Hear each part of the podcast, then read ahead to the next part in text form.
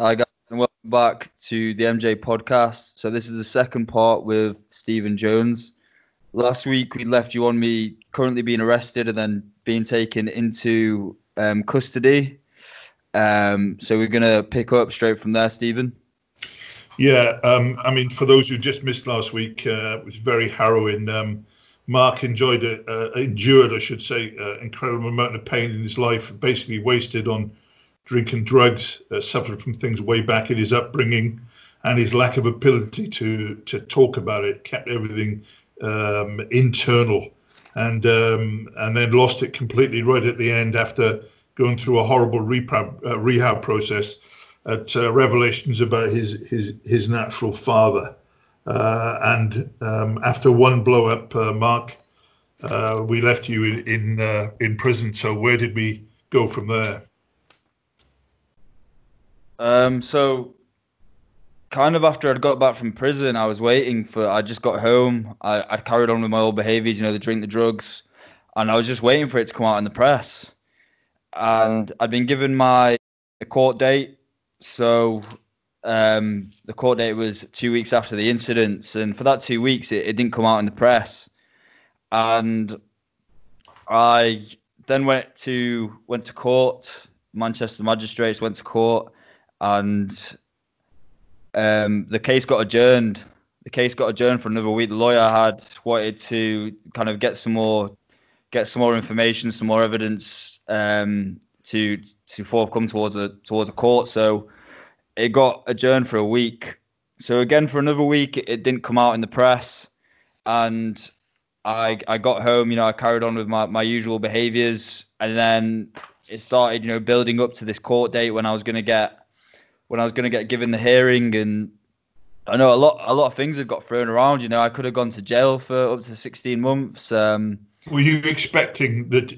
Were you told to expect a jail sentence? I was told to expect a jail sentence. And your at this stage, your partner and your daughter must have been really at their wits' end about you. Yeah. I'll delve into that in a minute, but. Yeah. So I went into court and I got given 80 hours community service, a big fine, and then that was it. Put on probation for 2 years, so I have to check in with a probation officer, once a week. Unpaid community service work.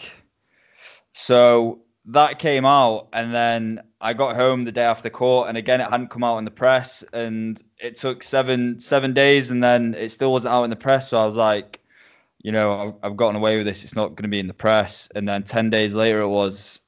I think The Sun released a newspaper article, and then a load of others jumped on the bandwagon, started releasing articles, and fuck, it was just relentless, one after the other. I was getting messages on Facebook, messages on Twitter, people messaging me on my Instagram, calling me a piece of shit for what I'd done. And I was a piece of shit for what I'd done. And all this came kind of crashing down over a couple of days, just constantly messages, constantly reports coming back to me.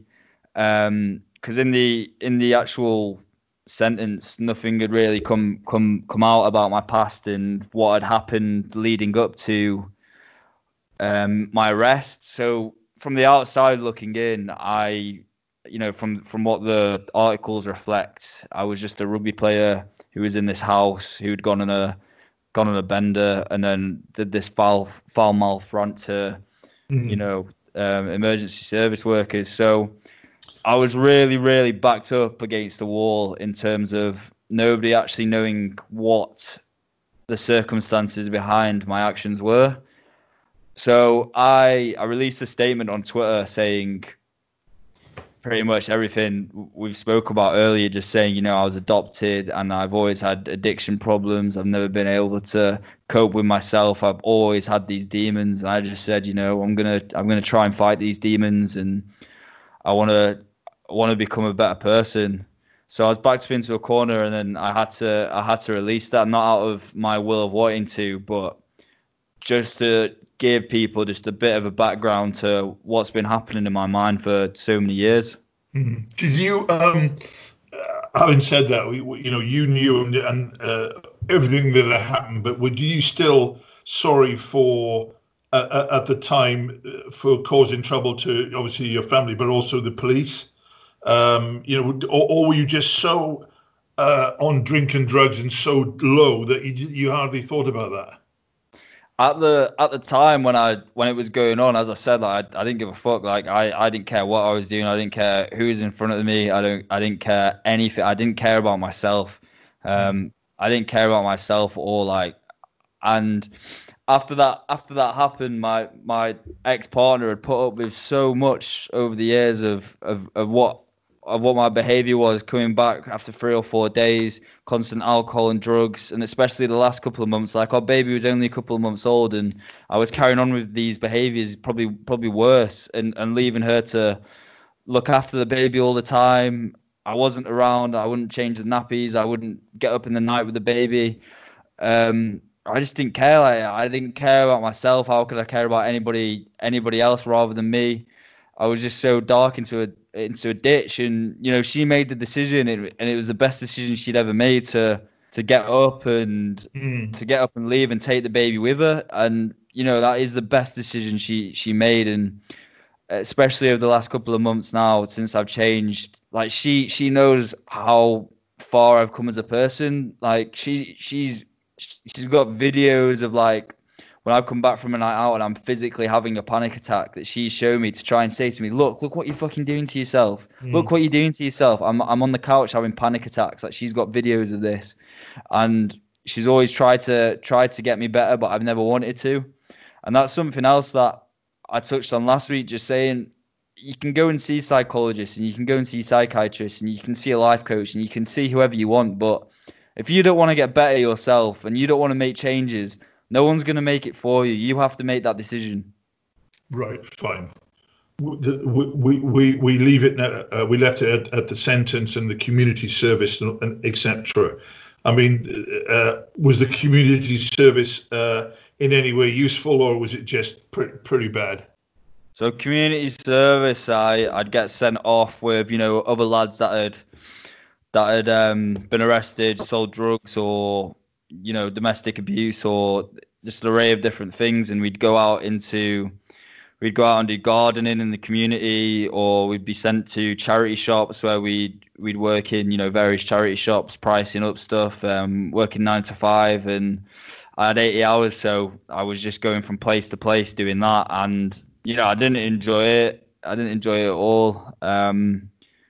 But it was the price I had to pay for what I did. And at the time, like I said at the start of the first interview, that a lot of the stuff I said in the first interview was bullshit. I was still using drugs and I was still using alcohol. And the first half of that community service, I didn't buy into it at all. Everything I was saying to my probation officer was bullshit, saying I was trying to stay sober and, I was trying to better myself. I'm looking for a job, and everything was just bullshit. And it was just going round in a continuous circle. Were you also talking bullshit to Michael and the RPA guys who were trying to look after you? So I wasn't talking bullshit to them. I think with them they'd always give me the best possible chance in terms of sending me to the psychiatrist and the psychologist and trying to get that help. But because I was so raveled in myself and not wanting to get better and just thinking it was always dark and not having any motivation and just having a real victim mentality, when I kept blaming the world for everything that had happened to me, and I had all these opportunities that I could have got better, and RPA threw me a lot of lifelines, and I didn't use these to my advantage. And as I said before, you can get all the help in the world, but if you don't want to do it yourself, then it's not going to work. How do things when you'd finished your sentence, etc.? How did things pan out after that? So after I finished my sentence, I kind of after we had our interview that year, I just didn't really look for a job. I put on a lot of weight, a couple of stone. I obviously got paid out from when I'd left rugby, so this money dried up very quickly over 12 months, and it dried up really quick when every day I was spending it on alcohol and drugs.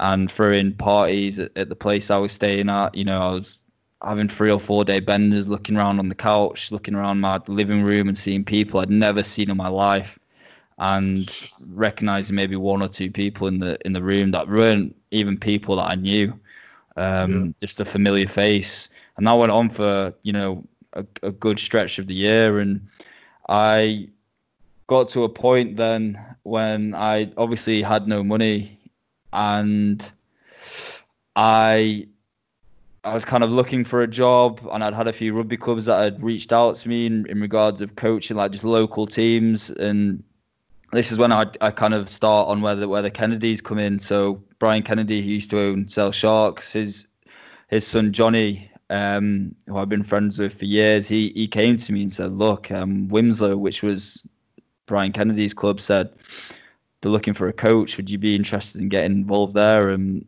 you know, it'd be good for you mentally and just give you some direction again. So I had a couple of meetings with a guy called Mike Blackett there, who now has become quite a significant kind of character in my life, and just told me kind of the culture down there at the club, and saying how all the lads are good lads and, you know, you'll fit right in. So yeah, I took the lunge, and they took the lunge as well, because I had this reputation. I think, you know, it just come off the press really 8 months earlier about everything I'd done with regards to the police. So as an image for the club, it wasn't really a good image having me come there. But I started getting a bit of purpose from that, and obviously then I couldn't pay for the rent on the house anymore, so I was in effect about to be homeless. And Danny Kennedy, who's another one of the Kennedys who actually plays at Wilmslow, who's one of my best mates now, he came to me and said, you know, we own a hotel, and, you know, if you're going to be homeless, you can, you know, we'll put you up in there. So fuck, I was like, mate, I appreciate that a lot. Like, I then moved into the hotel, started playing and coaching at Wilmslow, started finding a bit of direction and having that culture again in a change room that wasn't as high ramp as, you know, professional rugby, where it's, you know, you've got people that are in the same position as you, that you're trying to be better than, or, you know, there's a lot of alpha males and there's a lot of egos around. It was just people that were playing not for money, just to have a fucking good time with the mates, and, you know, a few beers on a Saturday after a game, and just that culture. So it was really enlightening for me, and it was just great for me in terms of I had no ego with it. Like, I'd obviously played professional rugby for 8 years, but I really opened my mind to the fact that these lads were, you know, they hadn't played professional rugby, but I wanted to learn off them and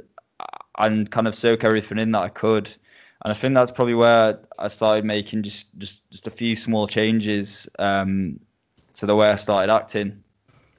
What changed first? What were the small changes? You talk about less drink, less drugs, or so. Or what? So yeah, so it kind of around November, while I was still living in the hotel, and Johnny Kennedy came to the hotel, and, you know, he'd had a conversation with Brian, and he owns a company called Nubia, which is a brain health supplement. And, you know, I've obviously got the sporting background, and I was lucky enough to play in age groups with a lot of the players that I play in now, so I had quite good links. And said, you know, like, come into the office and we'll get you in a routine, and we'll help you out, and we'll get you working some hours. And I started working at Nubia, and it was just like the relationship I've got with the Kennedys now, and Jordan as well, who owns the hotel, is like, these guys have become my brothers, really. Talking about that,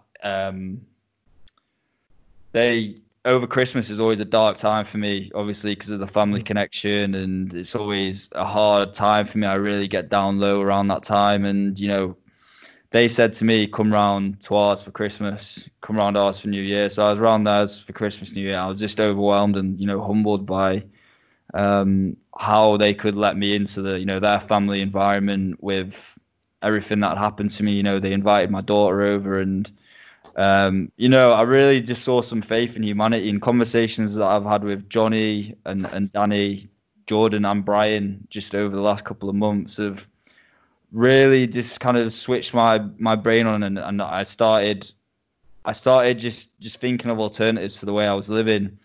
Mm. So how I started everything was I had to have a real good look at myself and the way I'd become over that 2-year period and the rest of my life as well.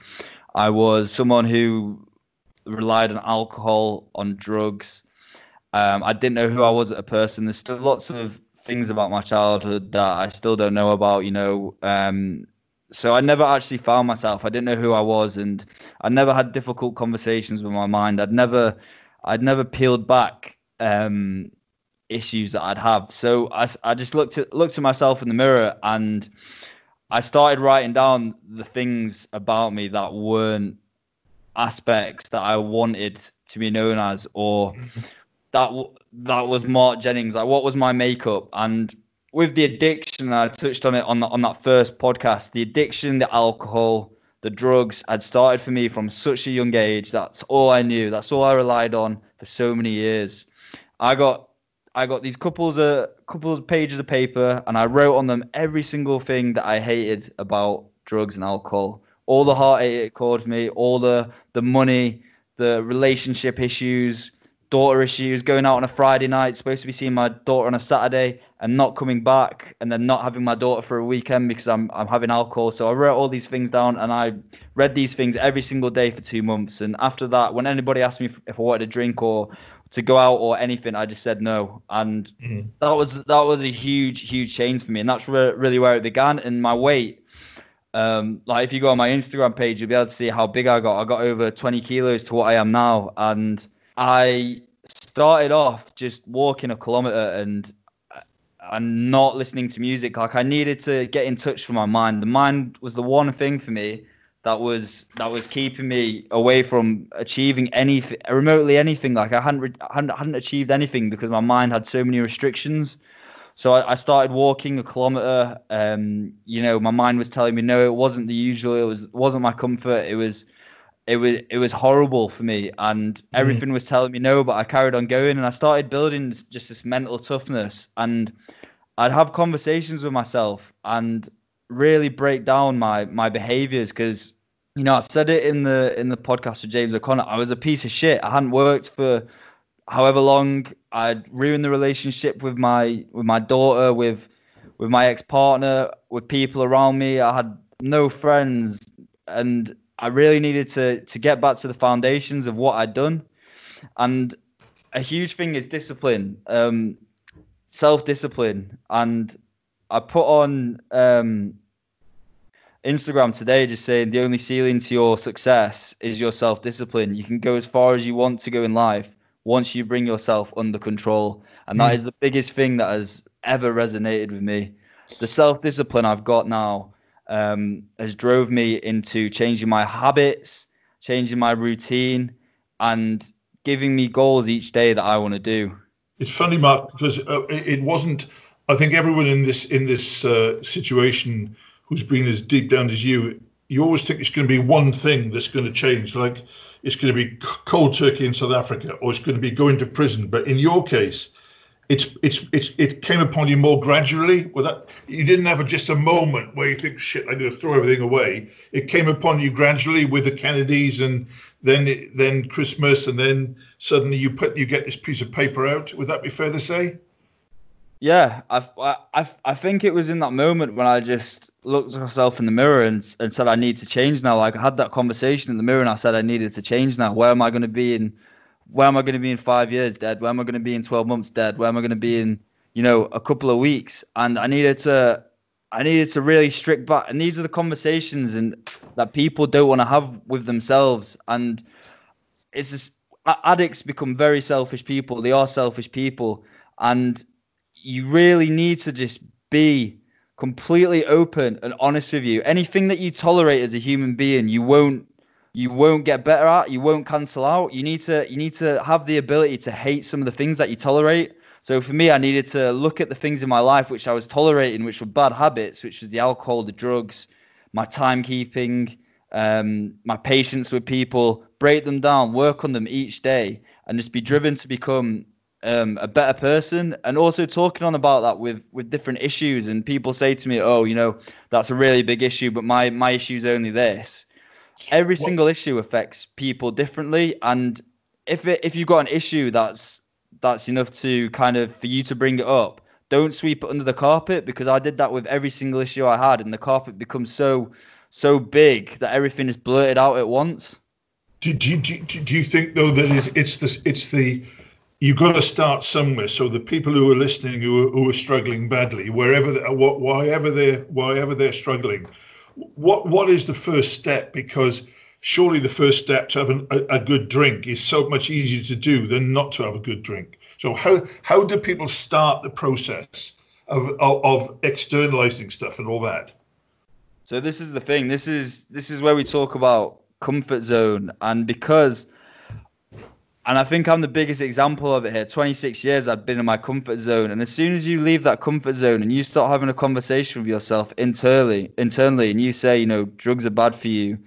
Why are you not making the most of your time at the office? Why are you not becoming the person you want to become? And you instantly, and a lot of people just get their back up straight away. They don't want to have them conversations, and it's so fucking easy. It's black and white. Anybody I've spoke to and actually got down to their issues that have been depressed, once you get to their issues, they know what they can do to sort them issues out. But it's that initial 4, 5, 6 weeks of putting in that fucking hard work that people don't want to do. And that's where you start. You need to write down exactly the issues, and you know yourself better than anybody else what your problems are. And I knew exactly what every single problem that I had in my life was. And just from having taken out 24 hours of my life and accumulating a list of all the things that had held me back in the past and things that had gone over in my mind, and then started to be consistent and build some discipline in my life, where I can start nullifying these things and move on to the next section. Do you think that there is no one? You have been in some horrendous places. Do you think that if there's anyone listening who thinks that they could not ever get any worse and will never get better, do you think there's actually hope for everyone, no matter how low you are? There's hope for every single person, and I think I'm living proof of that. I've been in, times like I've said, with absolutely nothing in the bank, no friends around me, no family around me, wanting to jump off a bridge, wanting to take pills, wanting to drink myself to death. You've just got to... everybody's got this little flame inside of them, and the mind is what ignites that little flame. As soon as you engage your mind and just take it back, like it literally was for me, one decision, and I'd been in the darkest of the darkest places, and I just said to myself, I'm not fucking living like this anymore. I want to start living like I want to be here. I've got a daughter, I've got all these different things that are a why, but I just don't want to do it because I'm so stuck in the darkness. And if you start making changes, and especially people that are depressed, and this is such a big thing for me since going more into depression, that as I said earlier with the Narcotics Anonymous and the Alcoholics Anonymous, there's no scan on your brain to say that you've got depression. And every time I've had depression, I've always lost my purpose or not had a goal or just been dark and just really had that victim mentality. Once I've just wrote down a few little things that I wanted to get better at, and then these things accumulated. And as soon as you start doing these things, you start finding purpose in life. And that's what it's all about, just having purpose. One thing that you and James O'Connor said last week in the first MJ podcast, though, was, as well as writing stuff down for yourself, is talking, because clearly James, when he came over, wasn't inclined to talk to all these guys he'd never met before, but you both admitted that just talking lets you out of the prison a little bit. Yeah, that's where you begin as well. Like if you can open up to people, and every conversation you have with another human being around something that we perceive in this day and age now to be vulnerable, about talking about your mental health, even though every single person on this planet has problems and issues. As soon as you start speaking to somebody else about your mental health problems and struggles, you always walk away from that conversation feeling a lot better. You've lifted the weight, and you always have a closer relationship to that person. And this can happen every day. Like relationships with people, you might be in a relationship with somebody, open up to them and start building that energy. Be able to be open about your situations and this is the thing about mental health. When people say mental health, people just think doom and gloom, but every single person has mental health. It's like you talk about these issues, they come out in the open. You'll find other people that have delved with it and helped with it this way and dealt with it this way, and you find little things on your journey that you're able to take. And this is why I started this podcast, for that exact reason, for people to listen to this and think, oh fuck, listen to how bad that got, but listen to just from changing the mindset and starting to become positive and finding these little goals and putting them together and starting to drive it and being motivated. Like, you are your king, you are your queen of your mind, and you can be that way. You just need to have that mentality when you want to fight. And as you said before, like, it's hard at the start, but like every single morning now, like I've been sober, I haven't touched any drugs, I haven't done anything. Like, my alarm clock wakes up and I just want to put my foot first. And I want to see that sunset every morning. And these are things that I never wanted to do before. By living this way and trying to be as positive as I can on this earth and to every human around me, it energizes you. Sorry, just say that again. Every human around you. What else did you say then? Just living that way and being positive, you'll just see the changes it makes within you. And sure, were you Are there always going to be dangers to sort of tap you on the shoulder? I think this is it with everybody, and this is what a lot of people don't understand as well. There's never an end goal with life. There's obviously death, but as you as a person evolving all the time, there's never an end goal. And for me, from where I've come from, there's always going to be.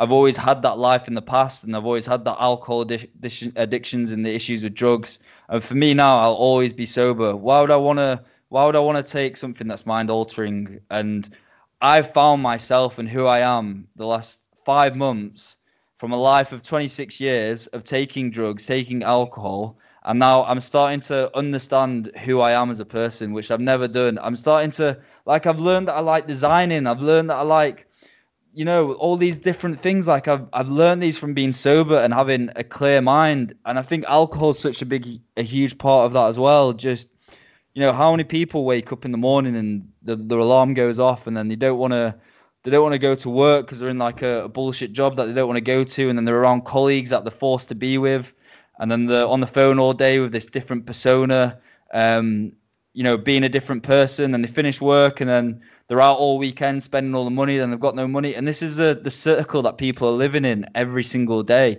And that's why depression's so big. And people, the biggest thing I can say to anybody is spend an hour of your day just going outside and exercise. When you get outside in the fresh air, physiologically you change, physically you change. All these things start changing. Dopamine comes, all these feel-good things come. And being alone with your mind helps you reflect and helps you start coming to at one with yourself. And these are things that I do every single day. I wake up at 4 every day and I go for a walk and I reflect. And you just need to start being in contact. You're in your brain 24 hours a day. Do you find that people now react to you in a much different way? Even your friends must have thought, blimey, I'm going to give up here. Do you find that there's more sympathy and more love out there as you're reconnecting with people? Yeah, like I said before, when you're the alcoholic, when you're the drug addict, people that want to be around you, you get a certain type of energy. And this is something I picked up on. The energy you have when you're an alcoholic or a drug addict, you get people that'll come to you, drawn to you, that are exactly the same characteristics. So since I've changed and started living sober, since I've started trying to better myself every day, get out of my comfort zone, try and enlighten other people, friendship groups change, you're drawn by other people with similar energy. And that's a huge thing about your journey, and you'll see that. And that's when you know that you're doing things right, when your friendship groups change from people that were stuck into your old habits, and you start coming to people that are driven human beings and wanting to get better. And you're putting stuff on Instagram or content you're doing, and they're reaching out saying, oh, that's really good, that's really resonated with me, that's really good. And you see things keep on changing, and that's how you know that you're starting to go into the right direction. You're moving correctly, we call it. What are your ambitions in life? Have you gone as far as to set goals? and is the first one to share your experiences as you are on the podcast, because as you know, there are so many people out there who lack the information or the energy or the drive to get better. Yeah, this is it. We want this podcast, and I'm going to be bringing these out all the time for motivation for people to start their foundation, start their building blocks, get outside, spend an hour, start breaking down who they are as a human being, what they want to do. Do they want to sell at work? Do they want to excel in a relationship? What do they want to excel at? And really start stripping people back and them getting and excelling as a person, because at the moment we're living in such a small percentage of what we can be living as a person. Our boundaries, our comfort zones, whatever you want to call them, are so small. And I just want people to find who they are and excel. And like I said, through the way of living this way, I found out new hobbies I want to do, made new friends. And it's just an incredible, incredible way of living. I want people to be able to deal with their issues head on. I want people to be able to speak about their issues head on and speak to the next person, and then build this community and this movement going forward when everything is okay. Everything is okay for people to see, to speak to. Like I told you that story about me overdosing and sniffing the pot, like to be that vulnerable. And it's not even vulnerability. It's just being honest about who you are, where you've come from, and then learning from that and growing and growing and growing and really setting yourself in a direction that's only going to be up. And look, you will have dark days, but because you've fought with different issues you've had head on, you start building up resilience and mental toughness. And can you deal with it a lot better than before? Yes. Are you going to be a better person? Are you going to grow out of this situation a lot better than you would do if you didn't fight them head on? Yes, you're going to be a better person every single time. And the plan for me now is just to carry on trying to enlighten people. You know, I want to get into doing talks, seminars, and just do, like I said before, about when I was so big and I couldn't run and I couldn't move. You know, I can run marathons now. So my plan is I want to do a 100K run. I'm going to do something huge for the RPA as well, for the charity that helped me. So I've got lots of ideas going on, but, you know, I'm just going to keep reassessing all the time. And the only way is up from here. Just tell us finally the marathons that you undertook a couple of weeks ago. Just go through what the events were that you did. So I did five marathons in 5 days. So I did a marathon on an indoor rower, a marathon on a cross trainer, a marathon on a bike, a marathon on a treadmill. And then I did 10K of each one back to back. And on that, I said last week on the pod that I wrote this big sign saying quit. And I think everything that I've done over the last couple of months, all the mental strength training, everything I've done delving deep into my past, fighting everything head on, my adoption, my dad being a rapist, whatever it was, I'd fought head on. And here I am, 25 kilos lighter than I was a couple of months ago, on a treadmill, no music, no nothing, with a sign in front of me that says quit, staring at this for 3.5 hours, and then finishing it and just, you know, being euphoric.